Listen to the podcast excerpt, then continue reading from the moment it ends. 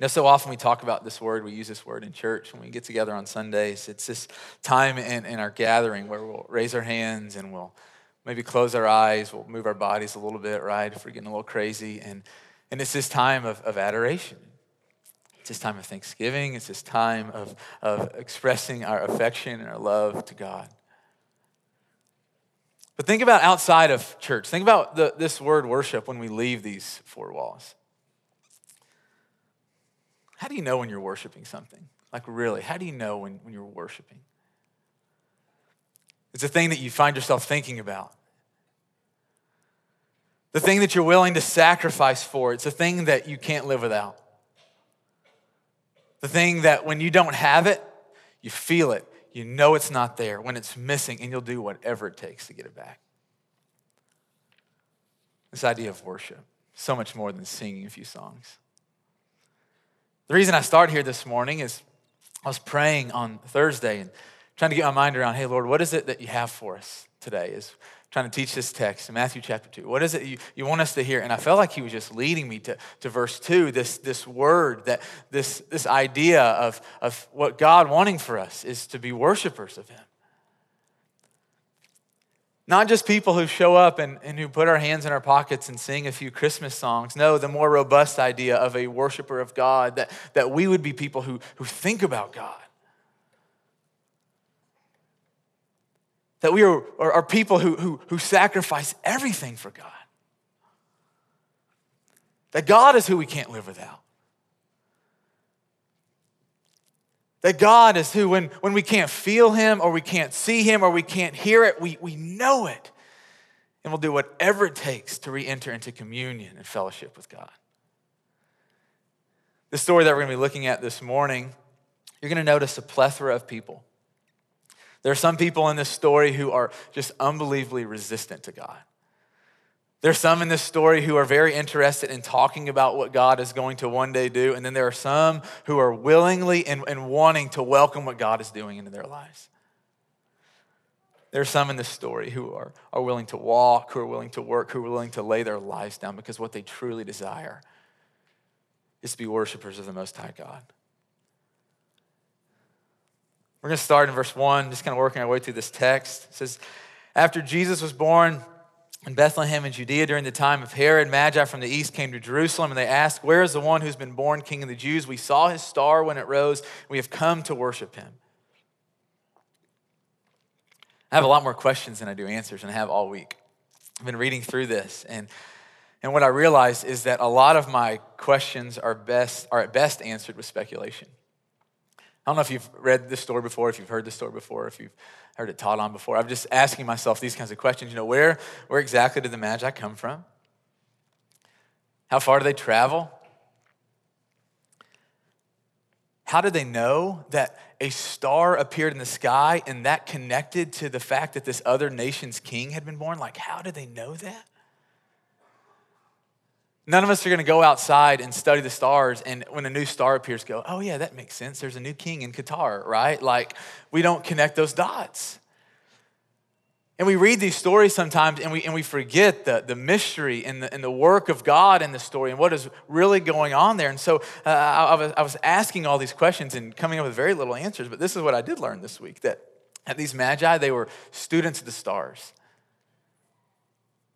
There were people who were big into dream interpretation. They studied sacred writings. They were, they were into to wisdom and magic. And what you see about these magi is that they were spiritually connected people.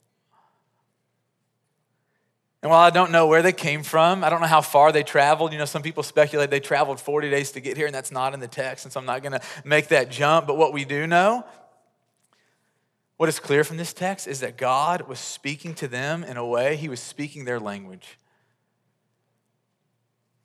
and it got their attention. And it's not that God was just speaking. I love what you see in this story. It's that they were responsive. You see, and I hope that you see this, that, that God has always been in the business of, of speaking into our lives in ways and in languages and in pictures and things that we can understand. Just like he did with the Magi. I think about my friend who's living over um, in Europe right now, and he's, he's working with Muslim refugees.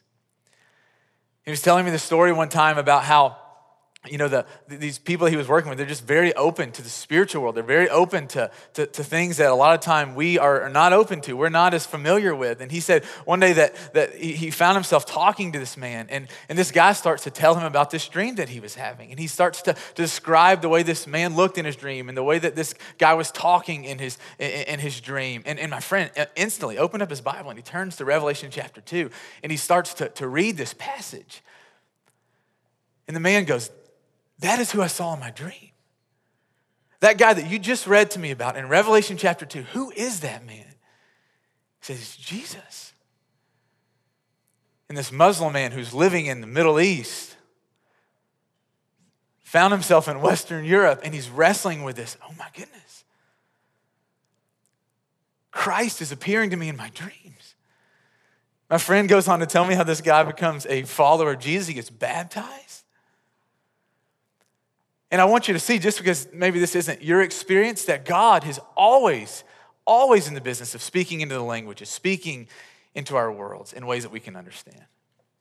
This didn't just happen 2,000 years ago. This is still happening today. And here's what I love these, these magi, God is speaking, and they are responsive. And it says that they, they leave their homes. Can you imagine this? Packing up your bags. What do you tell your husband? What do you tell your wife? Hey, I'm chasing the star. All right. Not going to work for the next few weeks. Okay. You're going to take care of the kids by yourself? Okay. Think about what this really cost them. And, and they leave their homes and they, and they travel to Jerusalem. A couple of things that I noticed here. I, I think about what this would have been like for them. Think about if you would have come to Nashville, if the star would have appeared in Nashville. You know, the question that I've been asking is where would you even begin to start looking? And you get the sense that, that these magi, they just start asking people.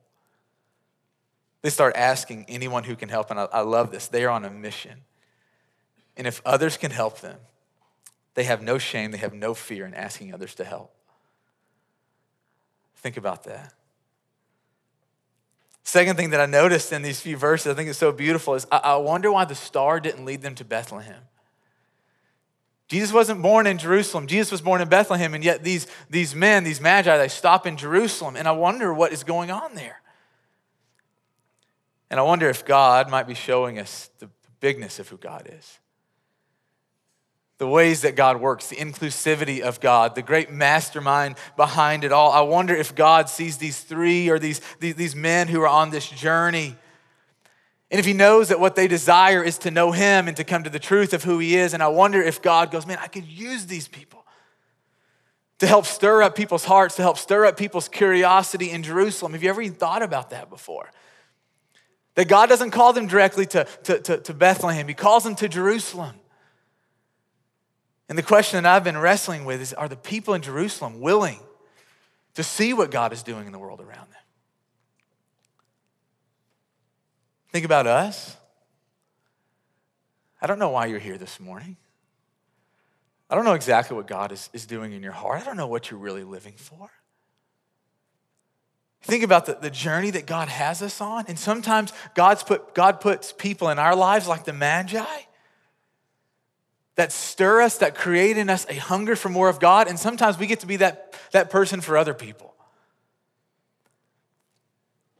That we're the ones that God will use to stir up people's curiosity about who God is. Isn't that beautiful? Isn't that amazing?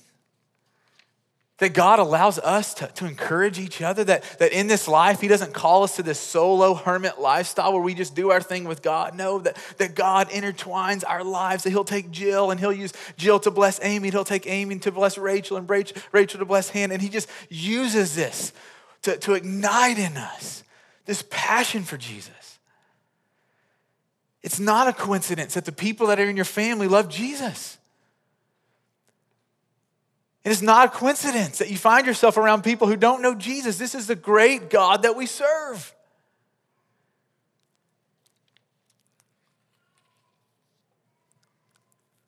Nana and I were talking. Nana's our volunteer coordinator here. She asked this interesting question to me on Thursday. She said, I wonder if sometimes we're, we're too busy to even recognize the people that God's bringing into our lives. She was talking about one of someone in her life how they will often come to her and ask questions about faith. This person who's not a believer, not a follower of Jesus, but yet they will come to her. And she said, So often I just miss it. And God is always working. God is always working. Nana said, I, I wonder if, if, if our coworkers, when they come to us and they tell us, man, I'm having a bad day, I wonder if God is giving us one of those moments to share the gospel or to pray for them or to encourage them. And, and I wonder if so often we're like the people of Jerusalem who just completely miss what God is trying to do. story doesn't end there. Let's keep going in verse 3. It says, When King Herod heard this, he was disturbed, and all Jerusalem with him. When he called together the people's chief priests and the teachers of the law, he asked them where the Messiah was to be born in Bethlehem. In Judea, they replied, For this is what the prophet has written. But you, Bethlehem, and the land of Judah, are by no means least among the rulers of Judah, for out of you will come a ruler who will shepherd my people Israel. Then Herod called the Magi secretly, and he found out from them the exact time the star had appeared. I want to talk about Herod real quick, and I want to talk about the teachers of the law. Herod was appointed king by the Roman government 30 ish years prior to this moment. He was not Jewish by descent. In fact, he claimed to, to practice Judaism, but he was not a practitioner, even in the slightest. What I discovered about reading about Herod this week, they called him Herod the Great, and many of you might already know this, is that he was just an unbelievably cruel and paranoid man.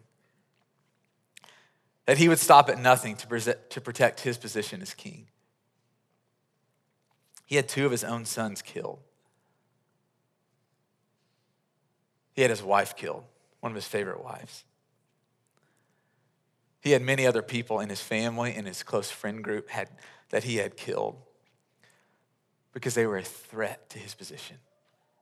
It's like, Laura, could you imagine executing your sons? I mean, some days maybe, right? Like, but but but not like this right? You, you, go, what, what, is, what is going on here? He wanted the power. This is a real man. He, he was king when Jesus was born, king over Jerusalem. He was king of the Jews. He, he wanted the luxury, he wanted the connections, he wanted the benefits, he wanted the position. And that position of king meant more to him than anything else in life. And what's so sad is if he would have just been willing to see what God was doing right in front of him, how different his life could have turned out. You see, he hears about this king, the true king, the king of the Jews being born, and all he can think about was what he had to lose by Jesus coming. And he couldn't see what he would gain by Jesus coming. So the paranoid, temporary king, he doesn't move, he doesn't search, he doesn't seek out this newborn king. No, his intent is to squash him. He never intended to worship Jesus. We know that from the next few verses, in verses 13 through 18, if you were to go and read it. It says that, that the Magi, they go and they discover Jesus, and, and, and Herod told them to report back, but, but the Lord told them not to, and so they listened to the Lord, obviously, instead of Herod, and says that when Herod realized that he had been outwitted by the Magi, he, he declared this decree. He sent his army literally to the town of Bethlehem and had every boy ages two and under mass murdered. Anywhere between 18 and 30 boys were probably murdered. And this is the way that Herod was remembered. Historians say that when Herod died at his funeral, his family unlamented. And I kept thinking about the life of Herod, right? And while none of us are as evil as Herod, hopefully none of us are having people killed around us, right, to, to secure the positions we are in, I realize that God, there is this overlap with our lives. That just like He did with Herod, God will allow us, He will allow you and me to live life however we want. That this is a beauty of free will, this is a beauty of what God has given to us. And if we want to spend our entire lives like Herod, being resistant to God, if we want to spend our entire lives completely closing our eyes, completely closing our ears, shutting off God, if we are trying to hold on to our lives and the things that we want in our life, if we are unwilling to get off of our thrones and lay down our lives for the true King, God Most High will allow us to do that. Doesn't mean he's okay with it. Doesn't mean that's what he wants for us. It's not what he wants for, for it's not what he wants himself. And it doesn't mean that God's not coming after you. One of my favorite passages in the Old Testament, this passage says that God devises ways for those who are banished from God to be banished no longer. That God is up in heaven and he's going, man, how can I get Clint's sister back in my family? And how can I get Hannah's nieces to, to, to know me? And how can I get Josh's brother to, to come to know me? And God is up in heaven devising ways so that those who are banished from him would be so no longer. 1 Timothy chapter 2 says that God desires for all people to be saved. God wants worshipers. Not just people who will stand here and sing songs. He wants people who love him, who want him more than anything, who come to him and say, God, you're worth everything. I could lose everything else in life, and if I have you, I'll be okay. But if I have everything else in life and I don't have you, it's not okay. And what we learned from what we learned the hard way from Herod, from Herod is if we choose to harden our hearts and if we choose to hold on to our lives, God will allow us to pursue the things that our hearts want. I think about the teachers of the law and I think about the chief priest, and here's what I saw in them that they had all the answers. They knew exactly where the Savior was going to be. They knew these, these passages. They knew that several hundred years ago that the prophets predicted that Jesus would be born in Bethlehem, and they knew it. And yet, what's so crazy is they weren't watching for him. They weren't looking for him. Like, if I lived back in their day, and, and they knew that the, the Messiah, the King, the Savior was coming and he was going to be born in Bethlehem. You better believe that we would be having a strategic, like 24 hour watch in Bethlehem. And what we see of these teachers of the law is that they have all the knowledge, they have all the answers here, but they care nothing about seeking it out and putting it into practice. I go, how could they not be looking? How could they not be wanting? How could they not be searching? And I want to caution those of us who know a lot of things about God. I want to caution those of us who have a lot of the answers. Let's make sure that the things that we're discovering here and discovering here are actually leading us to live lives of following Jesus. Jesus' harshest words were for the people who had all the answers but weren't interested in living it out. I realize on my own journey, how easy it is to do this. How easy it is for, for me to slip into this place where I can so comfortably talk about how God has such a heart for the lost. And how God will do whatever it takes to, to rescue the, the one who is, who, who, is, who is scattered, that, that, that God cares about those who, and I can talk all day about it, and I know it's here, but yet you look at my life and you go, man, Brandon, you do a lot of talking about the lost, and you do very little pursuing the lost. And I realize how this, this is so easy to slide into this. Because we can impress each other and we can act like we have our lives together, but yet God sees our heart. And what He wants is not people that have a bunch of answers, He wants people who worship Him. Herod's trying to squash what God is doing, he's trying to keep it at arm's length apart. The teachers of the law are interested in talking about what God will do. And then you have the Magi. And I love the Magi because they search out what God is doing. I love how the story ends. In verse 9, it says, After they heard the king, they went on their way, and the star they had seen, when it rose, went ahead of them until it stopped over the place where the child was. And when they saw the star, they were overjoyed. And on coming to the house, they saw the child with his mother Mary, and they bowed down and they worshiped him. Then they opened their treasures and they presented him with gifts of gold, frankincense, and myrrh. And having been warned in a dream not to go back to Herod, they returned to their country by another route. This is the word of the Lord. Who has ever heard of a star doing something like this? And I believe that what we see here is that God will use all of his creation to get us to Jesus. That God will do whatever it takes to get us to Jesus. I love that, that these magi, if you could pull back the curtains, if you could see into their heart what they were truly after, what they wanted, was truth. They didn't want the fluff, they wanted to know what this world was really about. And they pursued it. And I love the things that they got to see and experience along the way. Because what their hearts were after was, was truth. They experienced the supernatural, they experienced joy. And even the candle, even the, the, the, theme of today, this idea of joy, I realize that, that how often you and I, we, we, will, we will pursue things as, as if they were end and they were never meant to be the end.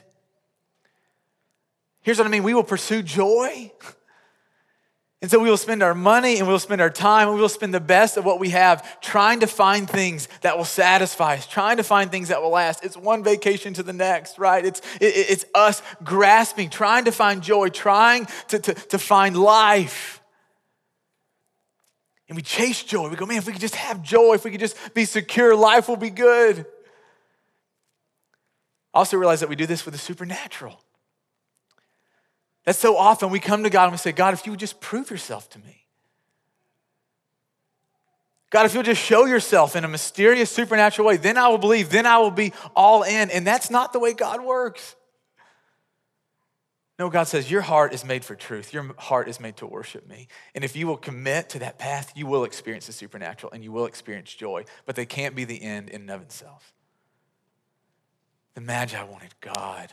The Magi wanted God. What do you want?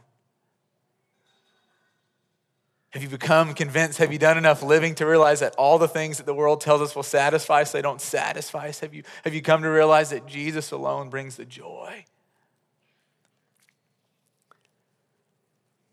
I love that it says that they bow down and they worship him. Grown men on their faces in front of a baby. It's interesting that Jesus doesn't have the ability to speak, right?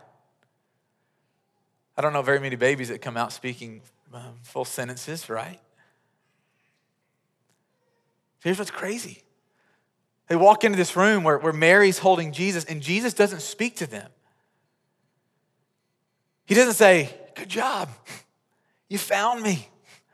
I'm the king. Thanks for the gifts. They hadn't seen him do anything.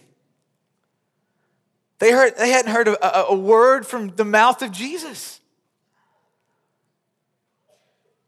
And yet they knew that he was the king. They knew here that, that he was the one their hearts longed for. For God had led them to him. God had led them to Jesus. God had led them to Jesus. Many of you find yourself in that similar place this morning that God has been working all around you. He's been working in your heart. He's been stirring you. He's been leading you, and you've been following, and He's brought you to Jesus. And if you're honest with yourself, you, you come here and you go, Yeah, I, I, I, I see all these things happening, but I haven't heard from Jesus yet. And I haven't seen Him yet. How do I know that he really is a truth teller? How do I really know that he is the king? And so many of you find yourself in this place with Jesus where, where God has been leading to you, leading you, and you find yourself standing in front of Jesus and you go, I don't quite know what to do yet. And these men, they bow down and they open their treasures and they present these gifts. No one would ever invite these men to a baby shower. They're terrible gift givers pacifiers, burp cloths, diapers. That's what you bring to new babies, right? And yet they bring gold, frankincense, and myrrh. And what these gifts reveal is what they believed about this newborn king. Gold was the gift of, of royalty. Frankincense was representing deity is what was brought to the temple to be burned in the temple as an offering that would go up before the Lord. Myrrh is what would be put on people's bodies to prepare them for death. And so I want you to see this. This was not just them giving gifts, this was them declaring not just who Jesus is, but who Jesus is to them. That he is king, that he is God, that he is the one who would pay the price by his death for their lives. And what I realized this week as I was in this text is that the life of the Magi is just this grand invitation to us. That what God wants that what God wants from us is that we would be people who are open to what God is doing. That we are people that are willing to listen, that we are people who are willing to respond. God is looking for people who want to seek Him. God is wanting to bring us to this place where we come to Jesus and we declare that He is our King, that He is our God, that He is the one who died for us. This is what God has wanted all along. This morning I was praying, and I felt like the Lord was wanting us to understand the importance of seeking, the necessity of the journey. But he was kind of flipping it on his head. He was wanting me to understand that that is not primarily about us seeking Him and going on this journey. It's about us understanding that He is seeking us and the journey that He has gone on to save us. You see it with the Magi, you see it with Mary, you see it with Joseph, you see it with the shepherds, you see it all throughout this story. Go back and read Luke chapter 1, Luke chapter 2, that all these people most definitely were seeking the Lord, but in every single case, it was apparent that God was also seeking them. Look at Jesus. Look at his life. He didn't stay a baby. The story declares that he grows up and he lives and he becomes a strong man and he dies this death. And he rises from the dead three days later. Who's ever heard of something like that? What grandparent of yours has ever died and three days later rose back from the dead? It's supernatural, it's the work of God. And God's wanting me to understand, He's wanting us to understand that you and I, our lives and our hearts will never be settled until we understand how far God has come seeking us so that we could become worshipers. I was thinking about the, the difference, and this becomes our motivation. The difference in the type of king that Herod was and the type of king that Jesus is. Herod sacrificed others' lives to secure his own position, to secure his life. And Jesus sacrificed his own life to secure ours, to secure our position in the kingdom. Herod refused to get off the throne to make way for Jesus, and Jesus willingly left heaven's throne to make a way for us. Herod was paranoid. He was marked by lies and ultimately death. Jesus was peaceful and marked by truth and ultimately triumph and every single person, we have to make the decision who we will live for. What will we worship? Will we, like Herod, will we serve and, and live for ourselves? Will we be like the, the, the teachers of the law who have all the knowledge but have no relationship? Or will we be like the Magi? Our eyes and our lives open to God who go on the journey with God, who acknowledge not just with our mouths, but with our lives that Jesus truly is King, that Jesus is God, that He is the one who saves us. Here in just a minute, we're going to take communion. We do this every week where we take a piece of bread and we take a cup of juice, and we do this to remember Christ. That He's come, that He's died for us, that He's done everything that needs to be done in order for us to be forever put in, in, in, a, in a perfect relationship with God. And I want to give us a couple of questions as we take communion. We, you, you can do this by yourself, but I encourage you, there's something so meaningful about taking communion with the people that you came with, people that, that are around you. And so I want to invite you to answer these questions. The first is, is, is Do you see God seeking you? Do you see God seeking you?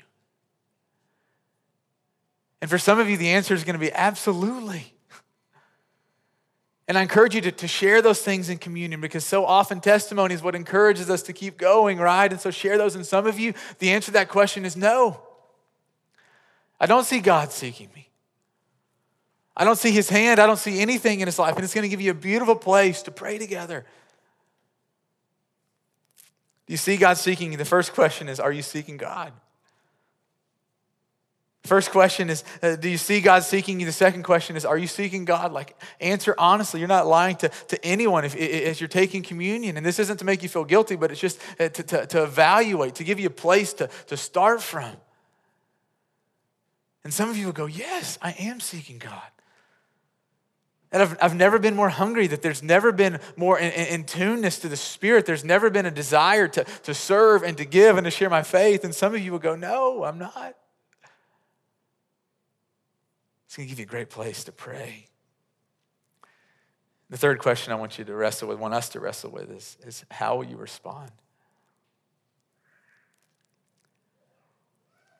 For some of you, Today's the day to give your life to Jesus.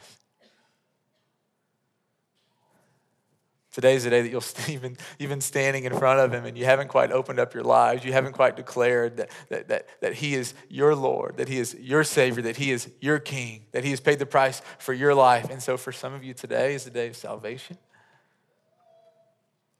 that God will fill you with His Spirit, that He will forgive you of all of your sins, that you will find this unbelievable sense of purpose and joy as you give your life to Jesus. And so, for some of you, here in just a minute when we stand and sing, I'm going to invite you to give your life to Jesus.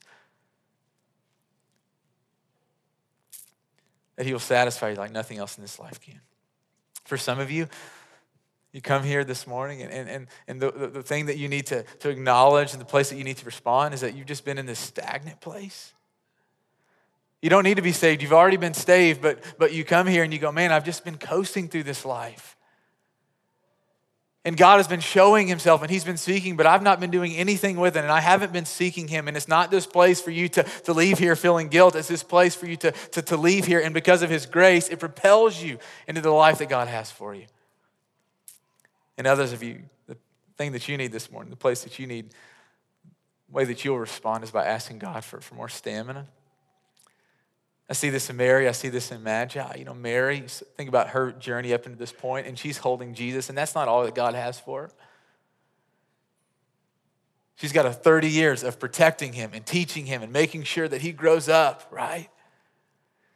And the Magi, this isn't the end of the story. It's not like they come and encounter Jesus and then go back to life as normal, back where they came from. No, what they need is stamina because what God has begun, they want more of it. And so for some of you, what you need is that in this next season, is for the stamina to keep going,